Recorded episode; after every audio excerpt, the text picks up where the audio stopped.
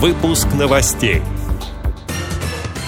В первом интернате в Москве реализуют благотворительный стоматологический проект. Сергей Санаторов представит в РГБС песни военных лет. Библиотека в Пензе проведет литературный творческий конкурс. В Южно-Сахалинске стартовал этап Кубка мира по горнолыжному спорту. Далее об этом подробнее в студии Анастасия Худякова. Здравствуйте. Здравствуйте столичной школе-интернате номер один реализуют благотворительный проект. Стоматологи и тифлопедагоги разработали специальную программу о том, как научить ребенка самостоятельно ухаживать за зубами.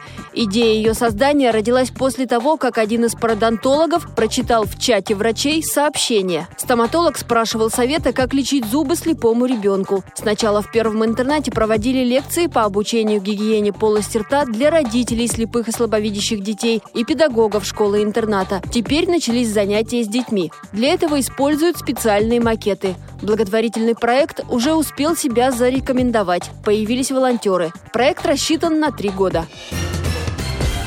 2020 год 75-летия победы в Великой Отечественной войне. В этот четверг, 13 февраля, в читальном зале Российской государственной библиотеки для слепых в Москве состоится концерт незрячего музыканта Сергея Санаторова. Программа называется «Песни военных лет». Это музыкант с мировым именем, свободно играет на фортепиано и органе, ведет насыщенную концертную деятельность, выступая в разных городах России.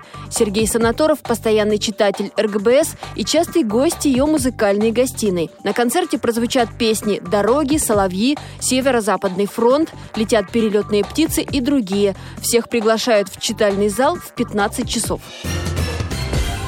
Областная библиотека имени Лермонтова в Пензе подготовила программу для людей с проблемами зрения.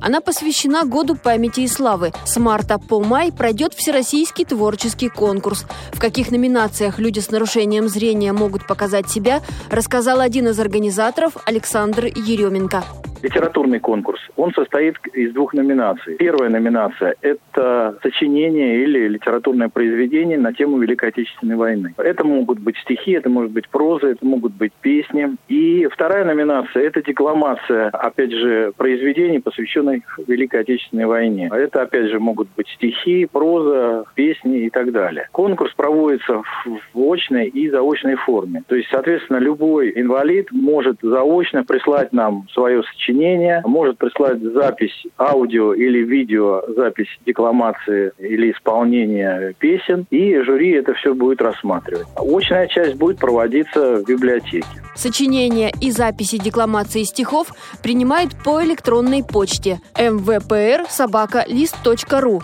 Призеров ждут небольшие денежные призы. Они смогут участвовать в записи звуковых журналов в качестве авторов и дикторов. Все участники литературного конкурса смогут посетить мастер мастер-классы от ведущих специалистов.